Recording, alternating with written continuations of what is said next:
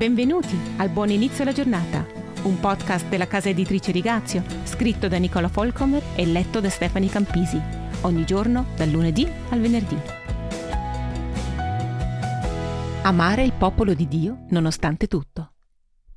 Sappiamo di essere passati dalla morte alla vita perché amiamo i fratelli. Chi non ama rimane nella morte. Primo Giovanni 3:14. Questo è solo uno dei tanti scomodi passaggi in cui Giovanni chiarisce che l'amore per i fratelli è inseparabile dall'amore per Dio. Più facile a dirsi che a farsi. Una comunità cristiana viva è per sua natura assai fragile. Ciò che è stato concepito da Dio come una casa per le anime abbandonate può diventare rapidamente un luogo dove potersi liberare della propria frustrazione e dei sogni infranti e allo stesso tempo essere uno sfogo per aspiranti influencer.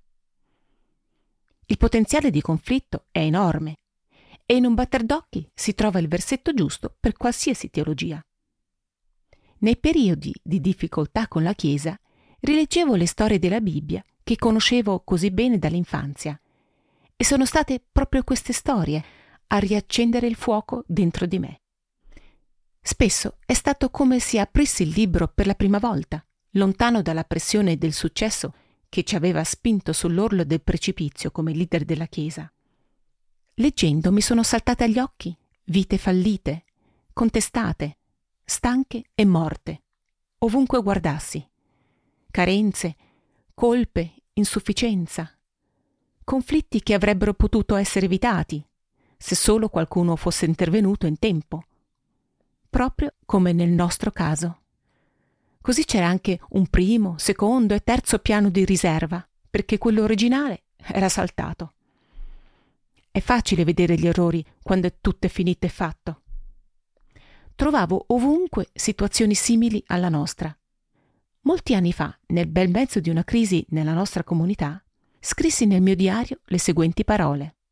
Persone a pezzi, in un mondo a pezzi.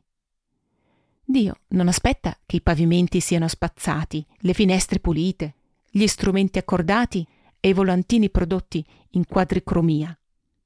Le lacrime sembrano essere il capitale della sua impresa.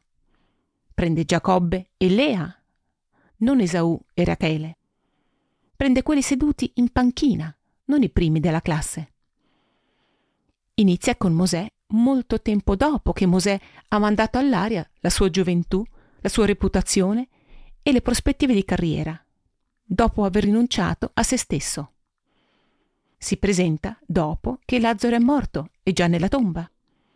Raccoglie l'anima distrutta di Elia sotto un cespuglio di ginestra e lo manda alla resa dei conti con il vile Acab.